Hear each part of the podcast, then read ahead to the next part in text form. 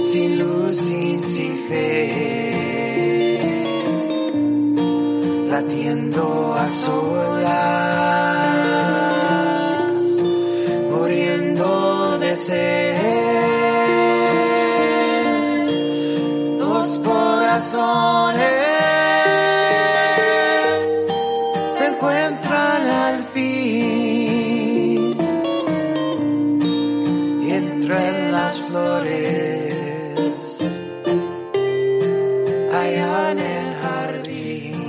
Welcome back to Vibe New Mexico. It's been a minute. It's been a while since we've done Vibe New Mexico.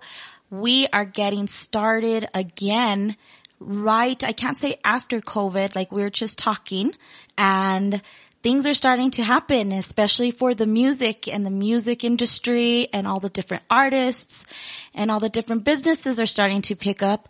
We're looking forward to being out there in the public and meeting everybody and starting once again. And what better episode than to have my amazing friend Lara Manzanares with us on this podcast. She is phenomenal. I have adored listening to her and just been completely amazed at the person that Lara is from her music endeavors to everything that she puts forward. She is originally from Tierra Amarilla, but lives in Corrales and you know, she has just been all over the place, not just here in New Mexico, but I believe even all over the world in the United States. She's lived different places. She's well rounded. She came back to New Mexico and pursued a very prestigious and highly acclaimed and appreciated music career. And she doesn't just do one genre of music. She does a plethora. It is so many different types of music from English, folk, Spanish. She's a weaver, farmer, lover of nature, artist, singer, songwriter. The list goes on and on with Lara. It is my pleasure to have her on Vibe New Mexico. She has paired with many prestigious New Mexico artists and shared the stage with artists such as Carlos Medina, Lone Piñon, Felix Gato Peralta, uh, with the amazing song Dos Corazones, Rob Martinez from Los Reyes de Albuquerque, and of course collaborated and learned from the folk father Cipriano Vigil. Like I said, the list goes on and on. Welcome, Lara. How are you doing? Hi, Andrea. Thank you for having me. I'm doing well today. It's so awesome to have you. And I think I've, I approached you probably when we first started because you know, somebody with the kind of uh, passion and the soul and spirit that you have and you bring to the music is what I believe people need to um, to hear about. Sometimes within the music industry, people get sidetracked on the wrong, what would you call it, road, and you know, just you are as authentic and as genuine, I believe, as they come. Your music is just amazing. You're you're organic and real, and I really have been such a fan of yours for such a long time. So this is a pleasure for me. Tell me a little bit about what's been happening lately with you. How was COVID? How did it affect you? Oh man. well, it was a really lonely year for me. Um, but it was also a very interesting year. I kind of kept doing stuff. I was sort of surprised at how busy I continued to be even though we were all locked in our homes and stuff, you know, I came across some video projects or either I was approached or I found them. Um, and like some opportunities happened that maybe wouldn't have happened if we hadn't been in this situation. Like, um, the Kennedy Center during COVID, they decided to do their Arts Across America series. Like, normally not not in COVID, they have people out in Washington D.C. and like they do a concert every day, um, and because of COVID, they couldn't do that. So what they ended up doing was just having like each state send in, you know, a video or do a live stream um, of somebody from the state, and so I got to do that. I got to be part of the Kennedy Center's Arts Across America program um, without having to leave town.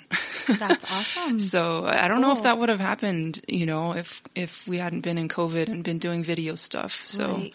so there was some interesting things like that that came up. Um, I did really miss playing for an audience, though. It's uh, like I'm really grateful for the video stuff, and I learned a lot as far as even just like the simplest of production type of things.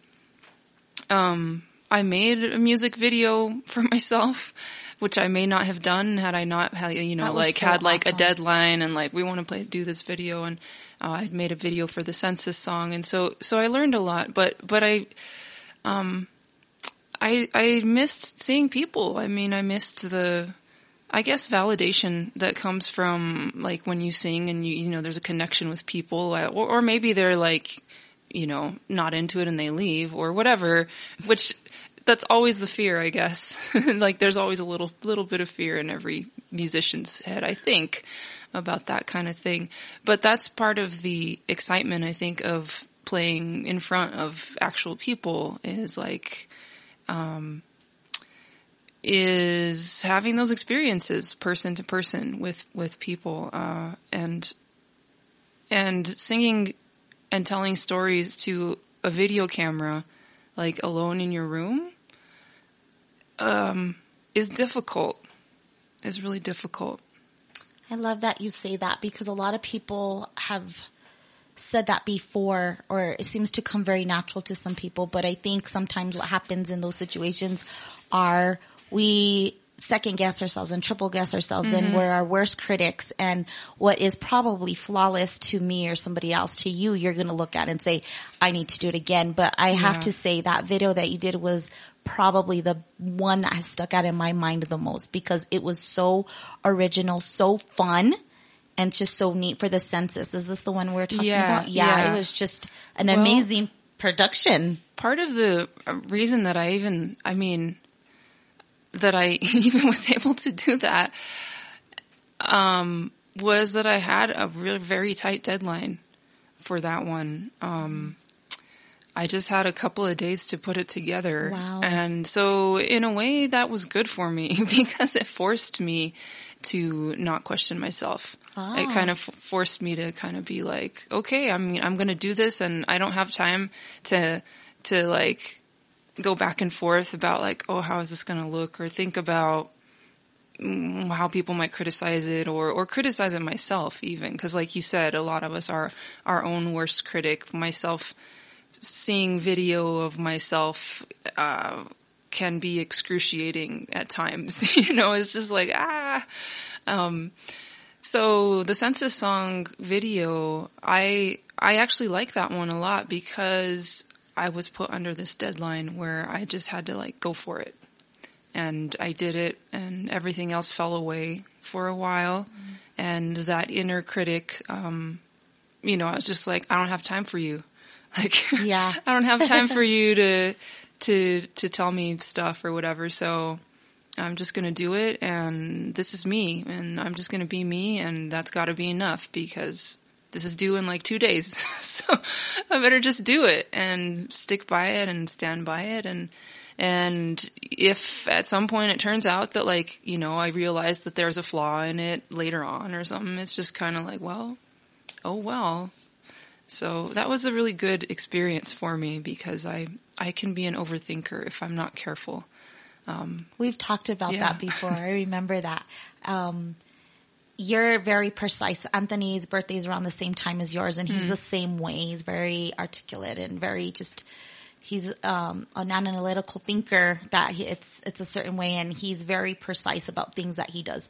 And I think that is one of the things that maybe are your biggest gifts because for somebody like myself standing there, I'm like, that was like perfect. It was flawless. It was beautiful, you know, beautifully done. And yet you're overthinking it or, or whatever it is. Mm-hmm. But it's that kind of work that you put out that makes people realize how professional and why you're so successful at what you do. it's kind of like when you're weaving, right? It's so mm-hmm. precise and that's something that you, it shows through your music and your songwriting. Um, what I love about your, you know, your artistry is the fact that you're very real and, and even you just talking, it's just so it's just real. It's like I said, organic. It comes from roots of a deeper place and a meaning and you're kind of maybe not even aware of it. And I think people catch on to that authenticity within you and they want to know more about Lara. Uh, talking with other friends, they're like, "Oh, just Lara's just an amazing person," and it, you get what you see with Lara. You've been through a lot of different things, and um, you've done a lot of different projects. Can you tell me how did you know music come about in New Mexico for you? How did it start? Was it a childhood dream, or where you start? Did you start when you were a child, or how did it evolve to where you are today? Yeah. Okay. Well, um, thanks to my grandma, um, who, to whom music was very important, um, she took myself and my brother and my sisters to music lessons from when we were little. She made sure that we had music lessons, um, because in, in school in Tierra Amarilla, there's, uh, there wasn't a music program, you know, it's a very small population and not much funding and, uh, maybe even not much interest. I'm, I don't know, but um, you know, we didn't have band, we didn't have anything as far as music. so I was really fortunate to have um, my grandma Vera Boyd um, take an interest and cart us off to music lessons. So I started playing the piano when I was about four, Oh, cool. and I don't know. I guess I liked it. It became an outlet for me um, the piano at that time. And I was always making up songs in my head and kind of singing them, but just to myself, you know, because I was embarrassed and as a little kid and, um, and, uh, so yeah, I always had songs inside. Um, and I used to sing along to my, uh, my mom and dad's record collection. And it was a lot of, um, it was like Johnny Rivers and the Beatles, of course, um, a lot of Johnny Cash.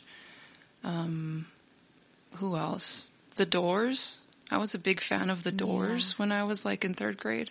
it was kind of funny. Yeah, I didn't understand what they were saying in their lyrics for a very long time. I just knew that I liked the music. Um, so, so there was a lot of that. There was, uh, my great grandfather, Luterio Martinez, he was a musician out in Tierra Amarilla. He was a piano player. Um, he used to play at the dances at Lito's Ballroom in Tierra Amarilla and, and wherever else he would get called, you know, go gigging, I guess you could say. Um, and so when I was very, very young, I remember hearing him play the piano a lot. Um, and, and he played, he played like, like a, uh, like old traditional stuff, like uh, kuna, you know, like which I've only learned now is, or more recently, like you know, cer- a certain style of very specific um, regional music of northern New Mexico, and so he would play some of that stuff. La Varsoviana was the very first dance I ever remember, like actually learning. Um, my grandma taught me while her dad, my great grandpa, was playing the piano, and um, so those are those are some of the influences um, from a very early age, and my dad, as I was growing up, he used to tell me that I was going to be a rock star one day. Mm-hmm. He had like three things. He had like three career paths in mind for me. I was either going to be a rock star and play at Carnegie Hall, or was it Carnegie Hall or Radio City Music Hall? Oh, um, or I was gonna be like a professional basketball player before that even existed for women. He was like basketball, um, cause he really loves basketball. And then the other one was a nun.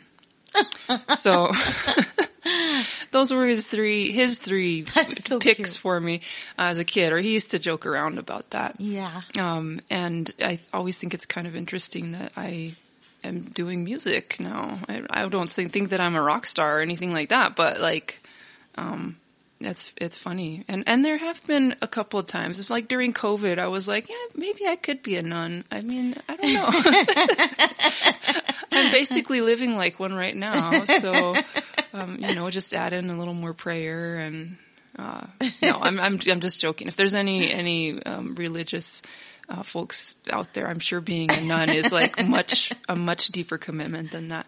Um, so anyway, you take all of that. I'm I'm doing piano lessons, um, and I start guitar lessons when I'm about 16 because uh, my brother is taking violin lessons, and we're both going to the same orthodontist and having a music lesson at the same time in Farmington and Bloomfield. So I would go along for the ride um, to the orthodontist, and then we'd have a music lesson, and he was learning. Uh, violin from this um, gentleman named J.K. Brown out in Bloomfield. It's like a bluegrass kind of guy. Oh, so cool. And um, so I started playing guitar because we were going to his his violin lesson, his fiddle lesson, and my grandma. I I don't think she really liked just seeing me just like sit around. you know, she busy. was like, yeah, yeah, that's kind of how she was. And she's like, well, why don't you learn to play the guitar so you can hold chords for your brother? And I said, okay, whatever, sure. You know, I was like 15, or maybe I was 14, I don't know, but you know. So I started learning the guitar and I learned by, mainly by ear. Um, I do know how to read music for the guitar, but I like, I mainly play by ear. Mm-hmm. Um, so, and then, uh, yeah, guitar, um, I accompanied my brother. I played with my grandma Vera and grandpa Richard Boyd. Um, you know, like old cowboy songs and old uh, Mexican songs. El Hijo Desobediente was probably one of the first songs that I learned how to sing nice. because my grandpa really loved that song. Uh, my grandpa Richard. Hi, this is Darren Cordova, inviting you to listen to my good friend Andrea Michelle to get the latest on what's happening in New Mexico music.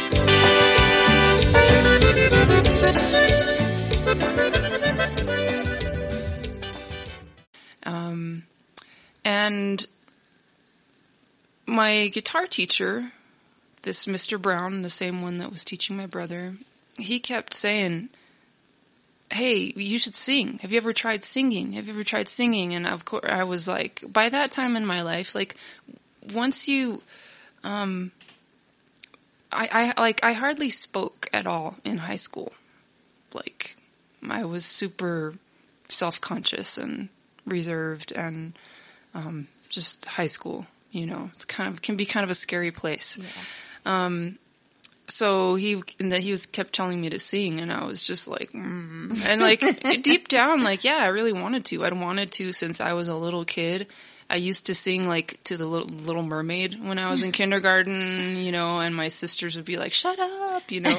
Um, and I guess I took that to heart uh, cuz I just kind of was like okay fine like I don't want to cause trouble. I don't want to you know I'll just be quiet and and uh, so I kind of wanted to, but I like also was really super bashful about calling attention to myself because I was also much taller than everyone else, and I just felt like out of place in high school.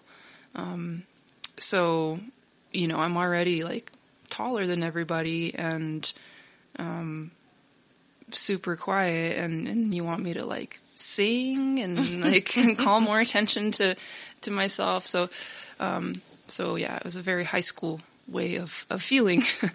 um, but he finally convinced me to sing a couple times in in the lessons, and I I just sang, and and he said, "Whoa, well, you need to do that in public now." I was like, "Oh, I don't know." um, so they convinced me to sing at my brother's graduation party um, and and I did. I sang like one song, and my dad heard me because I was super embarrassed to play in front of my dad and sing in front of my dad. I don't know why. It's just easier to sing in front of people that I don't know for some mm-hmm. reason, mm-hmm. especially when I was that age, you know. Um, so he heard me, and he was he got on board with the guitar teacher. He was like, "You need to, you know." I think maybe he saw his dream of rock star hatching or something. I don't know. But he was like, you need to sing and you need to sing in front of people and stuff. And I was just like, oh no, no, no. um, so at that time, my parents would uh, sell lamb at farmers markets, and they still do. My dad still goes to the Santa Fe farmers market, and he sells lamb there. Uh, but at that time, it was closer to the early days of when they were doing the markets and stuff. So, um, so myself or my siblings, we would go help. You know, we would go help set up the stand and sell lamb and give change and you know just work the farmers market. And um, um, so at that time, my dad did the Taos market. He did Los Alamos market. Um, they did the Los Ranchos market, the Corrales market, the Albuquerque downtown growers market, Wow. of course the Santa Fe farmers market. You know, I was kind of just traveling all Yeah. over um, to try and make a living, and uh, and he started telling me like, you need to bring your guitar and I the other day I saw this girl over there and she had or this guy or somebody I saw this person over there and they were just playing music and people were giving them money in their case. You should do that. You need to do that. And I was just like no dad. Oh my god. No. Oh. um so there was a series of Saturdays when um or whatever day of the week it was that we would go where he would say, next time we go to market, I want you to bring your guitar. And I'd say, okay, okay, dad. And then, and then, you know, the day would come and I would just like, the truck is packed, right? and so I would just like not say anything and just get in the truck, get in the passenger seat. It was just like just me and him. And then we'd start going and it's like 4 a.m. or something because we were up in Tierra Amarilla. So we had to drive a lot to get anywhere. And then we'd be going for a little while and then he'd say, Oh, did you put in your guitar? Oh no, I forgot. Like, oh shoot, I forgot.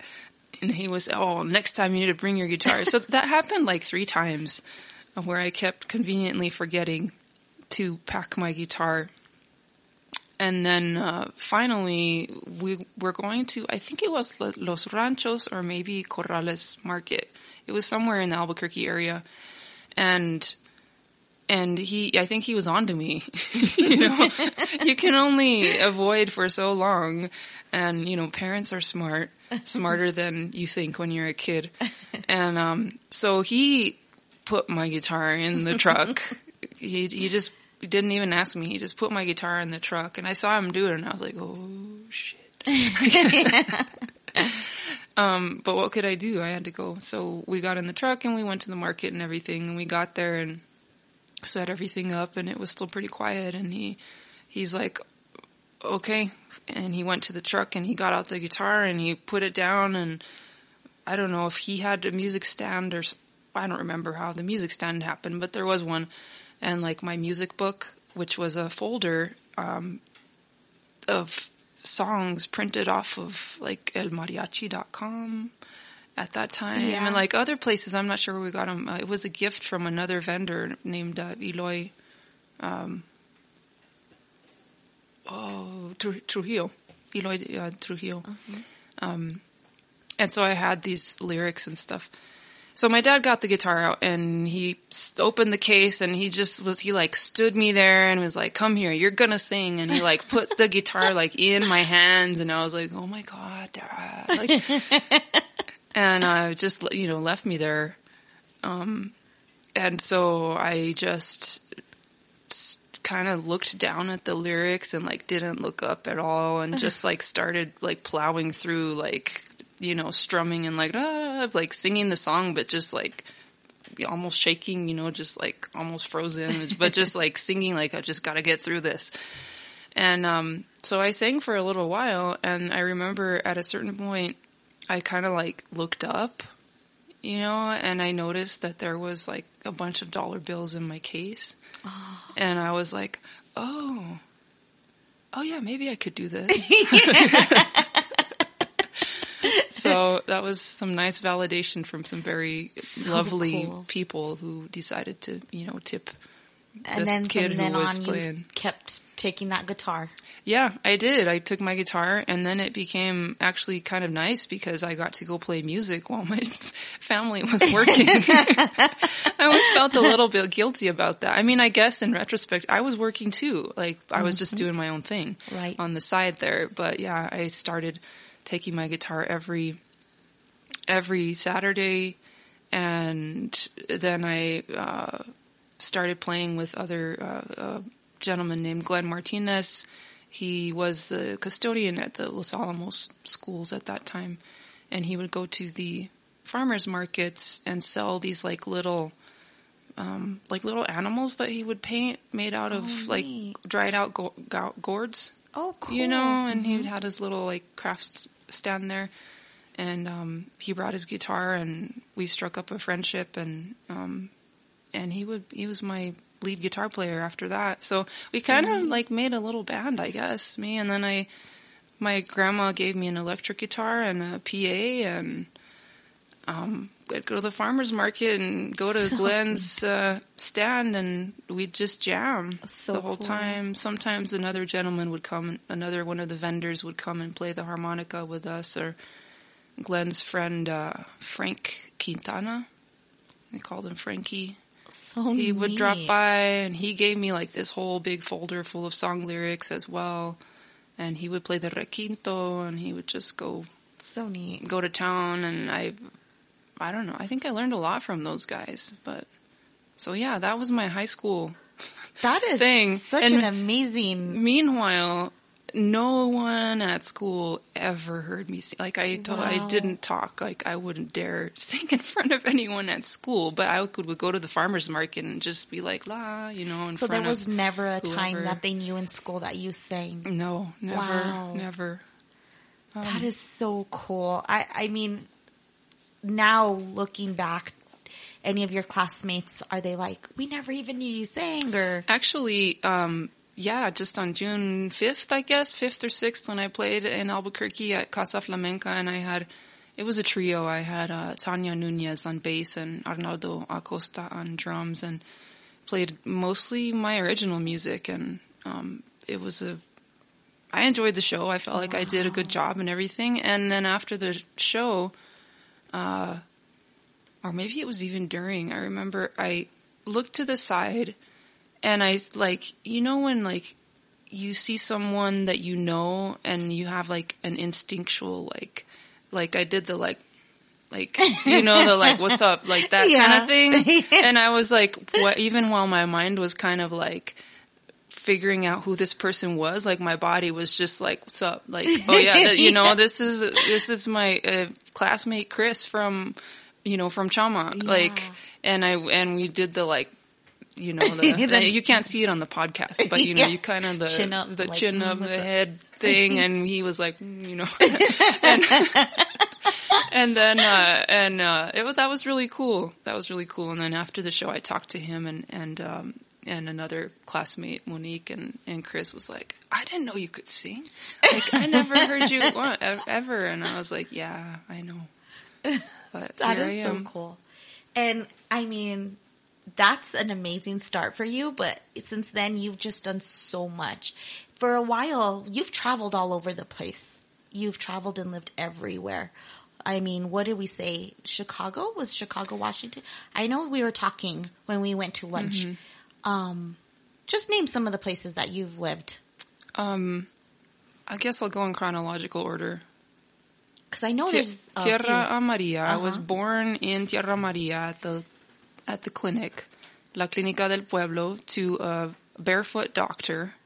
Apparently, that's what they say. It was like, you know, the doctor didn't like to wear shoes, so um, so I was born in Tierra Amarilla. Um, then uh, in college, I lived in Appleton, Wisconsin. And during college, I did an internship in Washington, D.C. at the Smithsonian um, Folklife Center, Center for Folklife and Cultural Heritage. Um, so I guess you could say I lived there, but it was like for a few months only. Yeah. Um, also in college, I lived in Granada, Spain Yeah. for a little while. That was that was a very interesting experience. Um, yeah, it was it was cool. Like there was some neat music and like street musicians and like gitanos just like playing their just like it's part of their life, you know. It's just like it is for you guys and I guess for me, you know, seeing that authenticity there too of just, just music and dance is just like a big part of the culture. So, uh, Granada, Spain, um, or as they say, gra- Grana. uh, and then um, after that, came back to New Mexico for a little while and worked at the Ghost Ranch and coached basketball. Um, coached JV basketball at Escalante for a season. Then I went to Milwaukee, Wisconsin, and I lived there for almost a year. Um, and then from there, I went to Chicago, and I was there for a year. And then from Chicago, I went to San Francisco, California, and I was there for six years in the end. Um, and this whole time, I'm kind of like coming back to New Mexico Yeah. for visits or like you know for a couple weeks or whatever. But um, yeah, I was I was out of state for quite a while, and then I came back to live here in New Mexico. So with all of that traveling, would you say you definitely took a piece of those places and placed them into your music? They were a um, something that you were able to experience and make a part of what you do today. Because you definitely, what I love about artists is I like people who are different and they don't all sound the same. I mean, it can get a little dry and redundant when you're hit listening to the same thing over and over again, but you're definitely somebody that just is, um, you know, different in such a good way that it's, it's nice to hear. Mm-hmm. And when you hear it, you're like, wow, that's definitely something that I could listen to because it doesn't sound like everything else that is you're listening to all the time. Mm-hmm. You know, not only are you an original and a songwriter uh, with your music, but you do other songs. I'm just wondering, have you attained that um, influence from all the different places and taken a piece of that and made it a part of your music today? Would you say? Yes, I would definitely say that. Um, I also want to add here, though, first that that I think there is also value in in playing, continuing to play the old songs. You know what I mean? So I, but I know what you mean. Um, it's also nice to freshen, freshen, freshen things up a little bit or dig a little bit deeper. Like not necessarily like, let's make a huge change and like, oh my God, but like, Right. you know, you can get this really great, um, song that is really well known and you can do something like, uh, like what Chris Arellano did with Un Puño de Tierra. Like I remember when I first kind of was back here in New Mexico and I heard that and I was like, oh man, this is great. Right. Cause that's first of all just a great song.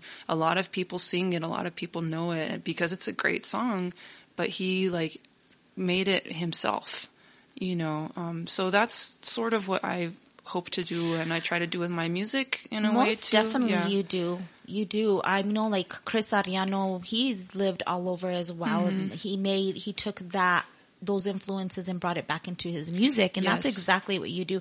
And I believe everything that you're saying, we do have to continue to keep those traditions Mm-hmm. alive. I love the fact that you said you studied under Cipriano Vigil and that's Mm-hmm. a very, um, magnificent person to explain or to bring home back that traditional music, that folk music, the, the, you know, the prestige, the, what is it, the, the music. I mean, the grandfather of, I would say, folk. And a teacher and, and featured all over the world for what he's done. Yeah. And to learn under him, how was that for you? Well, um, so I first met Mr. Vigil Cipriano when I, let's see, was, we were both, my fam, my family and his family were both participating in a Smithsonian Folklife Festival, um, as this living exhibit, they called it, um, like a cultural exhibit about cultures along the Rio Grande. And, uh, my family was, was there. And when I say there, I, it's in the National Mall on, in Washington DC. Every, year, I don't know what form it's taking right now, but historically, the Center for Folklife and Cultural Heritage every year they would have this big two week festival called the Folklife Festival, and they're they called themselves a living museum because it's on the National Mall, surrounded by all of like the Museum of Natural History, the all the museums, all the museums that are, I guess, funded by the government. Somebody. Yeah. um, anyway, sort of like a national thing, right? Um, so they would call themselves the, uh, it's, it's the living museum because it only existed for a, a period of time and it was like they would bring different people from like, uh, that year they also did Tibet. So they brought like people from Tibet and Oh, they wow. had these like little, yeah, like a lot of tents, a lot of like they would set up stuff and have them doing their crafts and telling stories and like talking about the culture of that place for people to come listen and learn about about a place from the people. So we were part of the uh, Rio Grande exhibit, and um, so I first heard him really, I mean, live, you know, in that atmosphere. So I didn't hear him for, I mean, we had a couple of cassette tapes maybe, but I didn't really like, mm, I sort of became immersed in a way, um, you know, in the performance aspect of it, Right. uh, at the Folklife Festival in Washington DC. So, so I didn't have that experience here in New Mexico. I had it in Washington DC so awesome. where, where we were in a situation where people that weren't from here would were coming and listening or or watching like I was a weaver and my mom was weaving and my dad was like showing some sheep and stuff and talking about the culture. So we had people coming that were like genuinely interested in in what we were doing and in the music and in the stories that Cipriano would tell and the whole thing and I I don't know it was it was different maybe from from being here in northern New Mexico where I think if you don't ever travel anywhere, it can become very easy to take for granted. Yes. You know, the things that are around you that are actually really valuable. And so I was introduced to Cipriano and his mu- musicianship and his performance ness. Yeah. you know, he's a very good performer, you know, and just, uh, and storyteller and a lot of mm-hmm. fun and, you know, to watch and, and be a part of the experience. And, and so I, I experienced that sort of through that lens, you know, it was like, yeah, I feel cool because like all these people are like, really interested in this cool thing. And like I'm from there too. Like yeah I'm mm-hmm. you know so I maybe it gave me a little pride or something that I don't know. And and the weaving our area where we were uh doing our thing weaving and spinning and stuff was like literally across the pathway. There was these pathways between the tents and stuff. It was across the pathway from the music tent which was great for me because I was I would just like weave and then the bands would play um and they played maybe three sets every day like a morning afternoon and evening or something. It was something like that. So like I would just weave and hear the bands play the basically the same set over and over and over again for, for every day for two weeks so like I might as well have been on tour with them You or could have got your guitar and went and joined with yeah. them. Oh no. Oh my goodness. I couldn't even like dream of that at that point. But I would go listen and watch um, uh, Cipriano and his family, and and yeah, I just like got to know those songs by heart, just like through immersion. I just, I mean, I love the. ¿Dónde vas, hombrecito? ¿Dónde vas corriendo así? Yo me regreso a mi casita que una bola blanca vi. Like, stuff like that. I was just like, oh, this is great. And so, so I knew, uh, I knew him from there and, um, and I was interested in learning more. And years later, I, um, I think I took a class with him through Northern. Yeah. When I was here for the summer from Chicago one time. And so we, we went around to senior centers and, and kind of played and, um, I didn't really have a chance to get much one-on-one time with him at that time, but it was a fun, it was fun to do the class and meet some of the other folks. a lot of violins. There were many violins. and then a few of us playing the guitar. That is just awesome to know that you had that experience with him. When we started Vibe New Mexico, the first person that I wanted to interview was Cipriano. He, again, like you, I like the way you said it. Um, coming from New Mexico sometimes is taken for granted and they don't realize the treasures that we have beneath us and around us. And, you know, it, it is taken for granted. And Cipriano would go into the schools and build guitars with the kids. And some of these parents have no clue where me standing there would have been like, I would have been le- learning from like the grandfather. Like I would have been like, mm-hmm. oh my gosh, you know, and just going in his and being in his presence, you could just definitely feel his essence and that energy of the love that he has for the music and the stories behind the music, mm-hmm. which are so much more when it comes to New Mexico music. It's the story. It's a storytelling put to music, you know, to Yeah. to song. And he told us ghost stories and Yeah, and all kinds of really cool things. And it's just an amazing treasure to be able to have somebody to learn from like that and to appreciate. So that's cool. Your weaving is definitely something that is beautiful and you've really, really done well with as well. Do you still do a lot of the weaving? I do still weave, uh, but it's sort of an off and on thing. It's uh, it's like when I have time and when I have the energy, energy and or whether I'm feeling okay enough to stand up at a loom for a few hours. yeah. That can be super exhausting. I have some health stuff that kind of plagues me on and off. Um, I've mostly learned how to manage it. I think sometimes it shows up again Yeah, and I'm like, oh man, I thought I was okay, but I guess I'm not, you know? Um, so one of the things that can be difficult at times is, is standing up for periods of time. Mm-hmm. Right. And I weave on a Rio Grande style loom. Wow. Um, I mean, I like the physicality of it because it's big, Mm-hmm. and I like you know feeling like ah, I'm making this like big thing, you Mm-hmm. know, and it's kind of feels kind of industrial, and Yeah. and you're making noises with the loom. It's like boom, boom, clack, clack, and you're just Wow. like going and using your Like whole body and stuff. Yeah, like a song, like the rhythm of a song. And um, it's kind of meditative as well once you get into the into the flow of it. Um, I could definitely see that. yeah. and the the work that you do is beautiful that I've seen on on just little things here on Facebook and but such an amazing art and you know when was the first what is the first song that you learned to or not that you learned what is the first song you wrote that do you still perform that song or have you ever are these things that sometimes you write and you keep secret or is it like I and can't wait and you want this me to share it on the podcast? Things that I keep secret. yeah we're like guess what guys we're gonna buzz out with some of Lara's secret songs Um, no, actually, I let's see. I mean, I, I was one of those kids that was always singing a song under my breath, or like just making regular things into songs. And actually, my nephew is just like that. That is so cool. Um, I just saw him yesterday. He's like, what?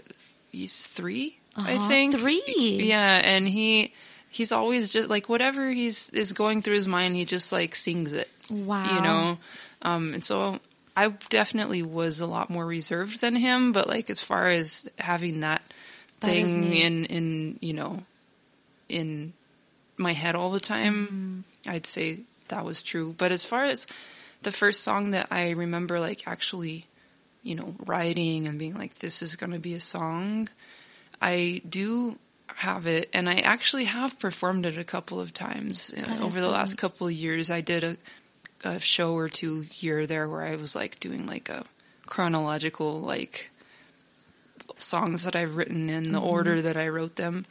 And um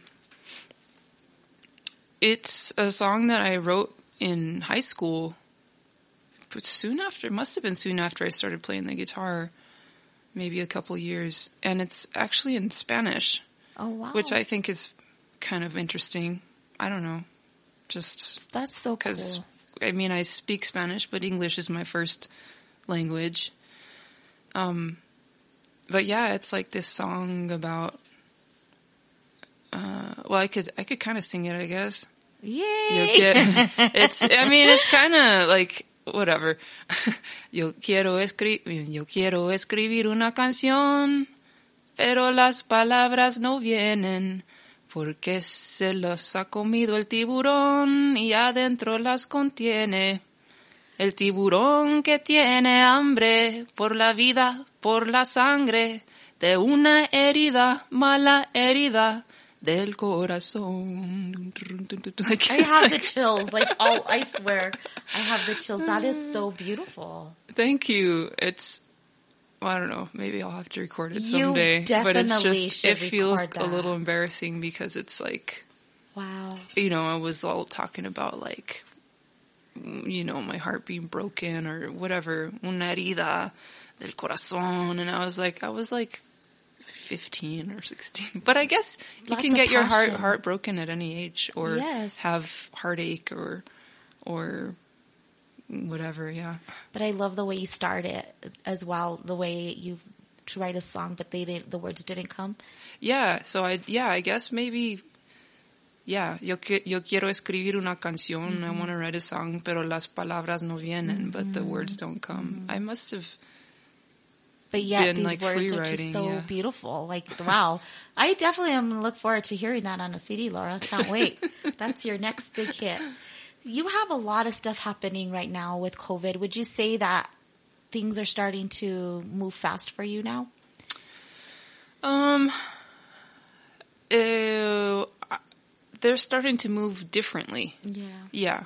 Um, like I said earlier, like in COVID, I was busier than I thought I would be. And there were times when I was like, why does it feel like things are moving so fast and so slow at the same time? So strange. So, yeah. um, so they're still moving for me, but in a, like the, the focus in COVID was almost like a magnification.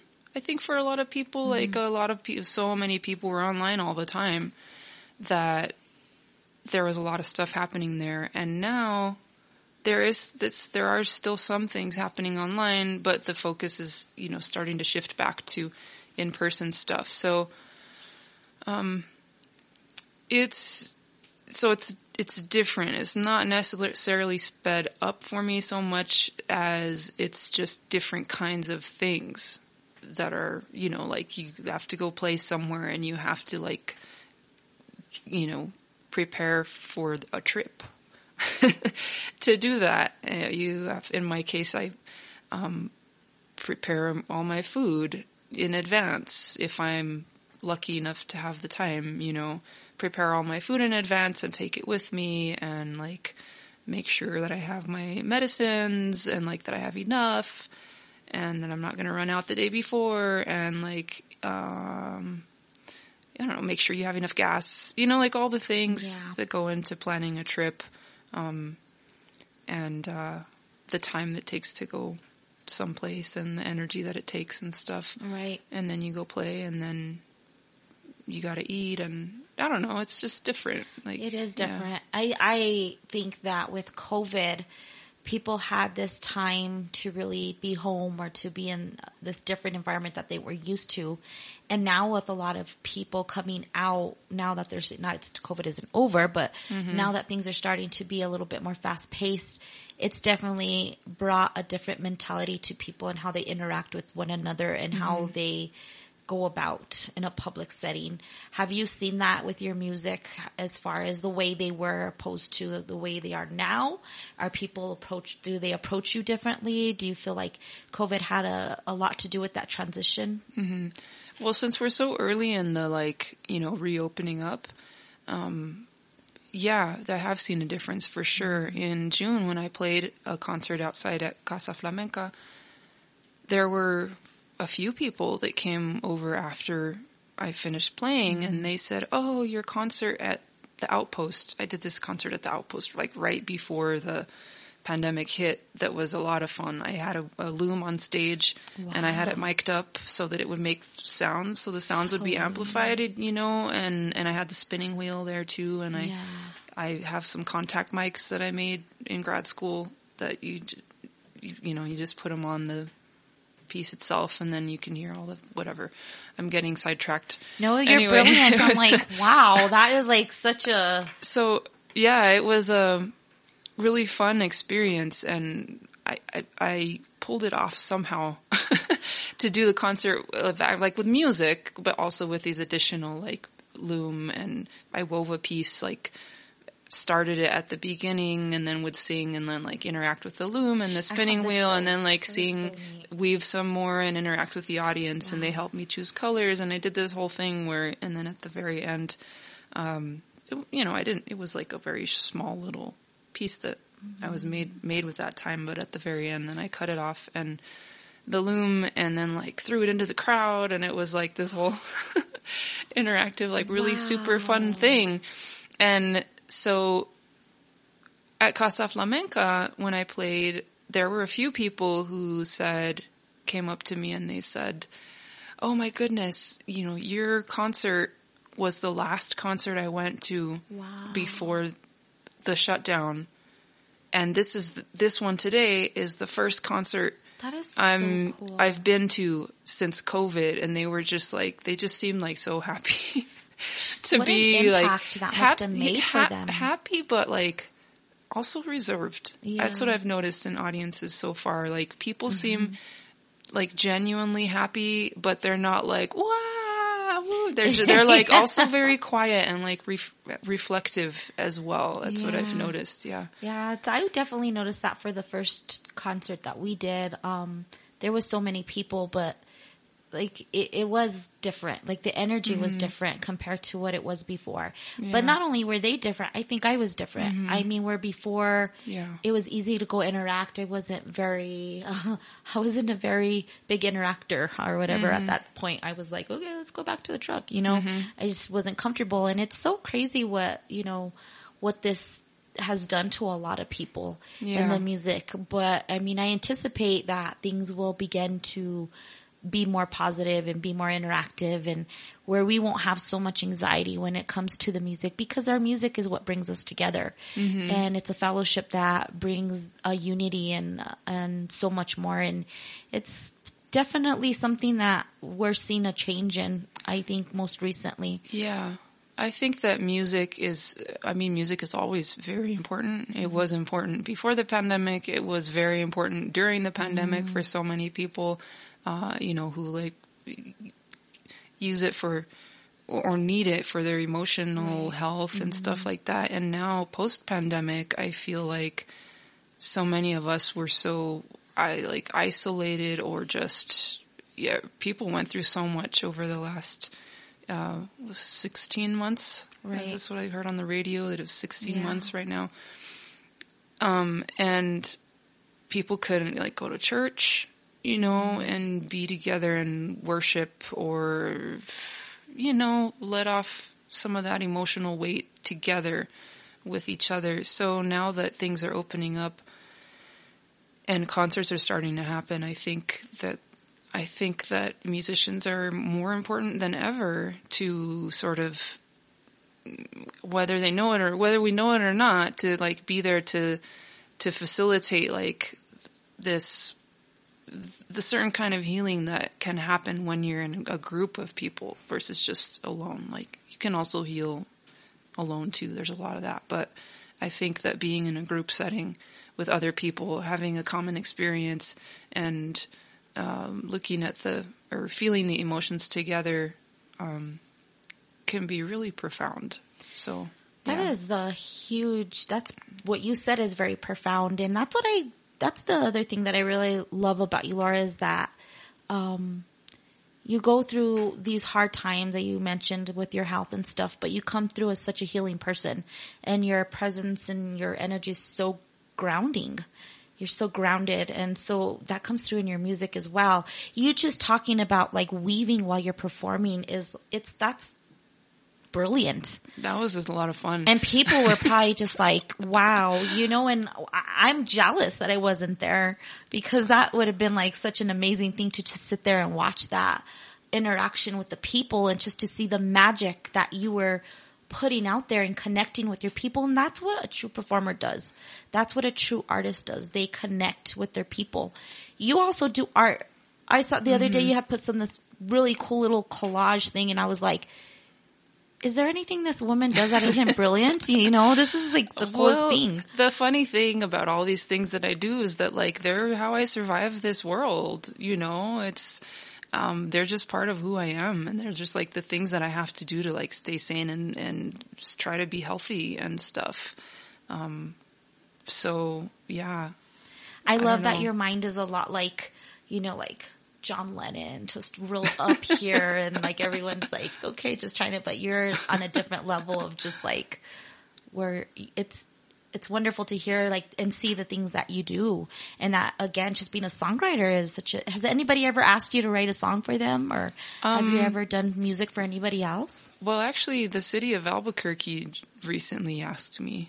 That was a surprise. that is neat Well, it wasn't super straightforward. They didn't just come and ask me right away. Like it, it kind of we had some conversations, and the result of those conversations ended up being that I said, "Well, I could write a song," and they were like, "Oh, okay," and you know, and so, um, but yeah, I guess in the end they did ask me to write a song about Albuquerque. so neat. Um, and uh hmm. Well you know i have an ex-boyfriend who like keeps asking me when am i going to write a song about him or when actually before we before we uh we you know parted ways and and we're still we're we're friends. It's been a few years you know. But before we parted ways i remember him saying like it's okay like you if you know i know you have to do your own thing or whatever but just please promise me that you'll write a song about me. Like- and um and i did actually. I wrote two or three. Yeah. Wow. so and they're and yeah they're nice they're nice songs oh good too. they're not they're nice. They're nice songs because yeah, yeah. That is so cool. You wrote three songs about him, and have you ever shared him with shared those songs with him? Um, yes, I did actually during COVID. yeah, Oh, cool. we Was hadn't like- really been in touch, but I like kind of got worried. You know, when we were in COVID and everything, and and I was like, oh my god, because I had in my mind like, oh, someday I'll like, you know, they'll be on an album, and maybe then I'll send it to him or something. Mm-hmm. But then COVID hit, and I was kind of like, oh, I, what if you know Yeah. you just never know. And so I got in touch with him and I was like, just, you know, I have these songs and like we're in COVID and I d- wanted to make sure that you heard them cause like you never know. And, um, so Yeah. that was kind of funny. And, uh, Did he so like them? yeah, he was thrilled. Oh, he was thrilled. And How could he not though? They're probably amazing. yeah, so. so, what things do you have coming up in the next couple of months that you can let people know? Where can they find you? Oh my goodness! Let us know social media, Instagram, I don't know, Facebook, and then any venues that you you will be playing. Yeah, um the uh you should go to my website laramanzanares.com to see my full schedule. Um because there's always sort of things being added. Um it's a it's a little bit patchy this uh, coming post COVID thing. I haven't been super aggressive about um booking partially because I was struggling with some health stuff in May and then yeah. So so I know there's some musicians out there who are like, boom, here's my schedule, and I'm Yeah. playing like boom, boom, boom. And I'm like, okay, I'm not quite ready for that yet. Um, I'm so, not either. Yeah. So um, so you can go to my website for my schedule. I know on July 31st I will be at the Nuevo Americana Music Festival in Costilla, New Oh, Mexico, neat. put on by Chris Arellano. I'll be playing kind of earlier in the day that day. Um, I know that I'm playing the Santa Fe Tra- Traditional Music Festival in August, uh, late August, 25th or 26th, something like that. And uh, I'll be playing at the Sawmill Market on the 13th, 20th, and 21st, I believe, in Albuquerque. Just like a little one hour set between 4 to 5. Um, I should grab my schedule, I guess. But, you know, it's different things keep being added. Um, at the moment, there's nothing, no big crash, boom, bang, like, la-da those are thing really that- big. Those are really awesome gigs there. I think you know just because sometimes you the fiestas and all of that Mm. of course those are being put on hold but you know to have these i'm always a big supporter in like the underground music and Mm. like to me to hear that music they're just you know you're getting good music good musicians Mm-hmm. and sometimes these little festivals and stuff you want to go somewhere different Mm-hmm. and you get a different crowd of people and a different gathering of people and it's nice to go to that because what's so again cool with you is that you're so versatile that you could do those fiestas but also you could do these um these festivals that they have and it's just like you fit in wherever you go and that's an amazing attribute that you have and that you can do with your music so Yeah. um, you know, before we end, I just want to ask, um, is there any advice for anybody who's in the music or anything that you can give as far as where, you know, a piece of advice, a piece of wisdom from Lara Manzanares, which I know there's a lot of just watching you and how you go about your music, but is there something or what would Lara tell anybody who's aspiring to do music and to go into, you know, follow their passion and, and going forward with something that they want to do or aspire to do? I guess I would say you are enough. I love that. You're enough. it's that simple. You are enough. Yeah, you are enough and you are not too much either. yeah. right there. Boom. That's what I want to, that's what I need to remind myself a lot. And that helps, that helps me like for gigs, like, Yeah. um, I had a, I played at a private event on Sunday, um, and I, I had to drive for a few hours to get there. And this is just one example. I had to drive for a few hours to get there and like I had planned to wear this dress and like have my outfit planned and everything and and I was like, oh, this is gonna be like I'm gonna look so fancy, you know, I'm gonna take my new hat and like this, you know, turquoise earrings and all this stuff. And the day that I was gonna go, I had it all laid out and everything. Like I put everything in the car. I thought I did, you know. And I and I took off, and I was like, gotta gotta get there on time. And like, okay, if everything's going okay, like I'm gonna get there on time or in time to stop at this other place first and use the bathroom and change and like kind of put on my makeup and stuff. And I and I pulled in to the place where I was going to change and I was like, all right, in my head, I was like, okay, this, I'm going to do this and then I'm going to do this and then I'm going to go to the place and da da da. And I got there and I pulled in and like opened the back of uh, the car and I was like, I forgot my dress. Oh, Oh crap. You know, like I had everything except the dress. And so there was a moment of like, oh no, you know, like I had this picture of myself in my mind of how I was going to look and how I was going to like, people were going to, um, I don't know, you know, you dress up so that you can, you know, be like a star or whatever, you know, like, yeah, um, or, or fulfill some expectations that you think that they have, you know, like they're expecting something and you have to fulfill that thing. And, um, so I realized that I'd forgotten my dress and I was like, oh crap. But I didn't have time. Again, I didn't have time to get mad at myself because I had to get to the gig. And I was like, oh no. And I like looked in my other bag of just normal clothes and just like pulled out a pair of jeans and I was like, well, I didn't forget my like nice high heeled boots. So, you know, those will dress up the jeans and I still have had brought my jewelry. So, okay, I'm just going to like do it with accessories and like, and just was like, you know what? I'm here. They hired me, so they must like what I do. And so, you know, here I am. This is me. And I'm just, I'm going to go be myself. And that's going to have to be enough. And it was because, you know, they didn't run me out of the place and they paid me. So I guess I did okay. I love that story. That is like a huge, profound story with so much wisdom behind it.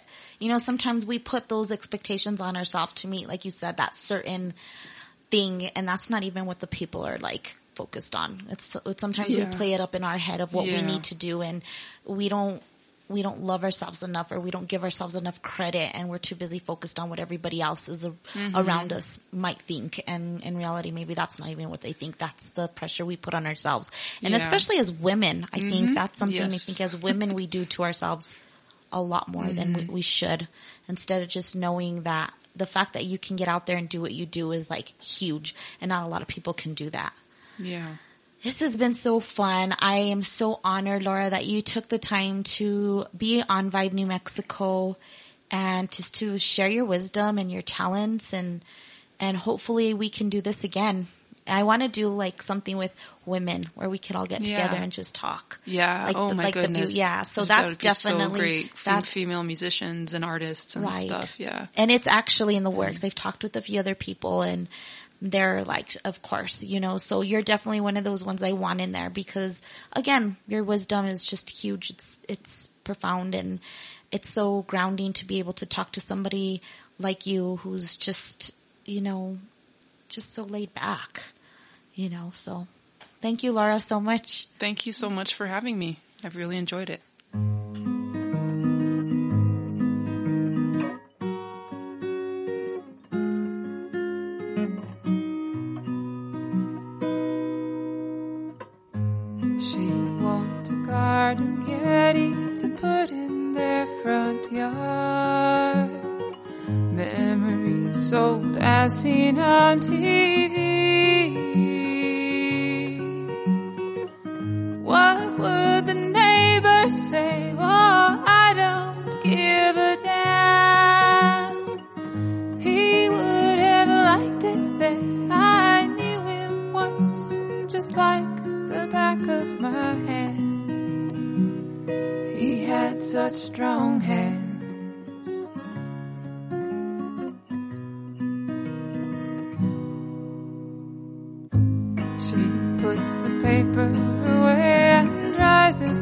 Her teeth. She mopped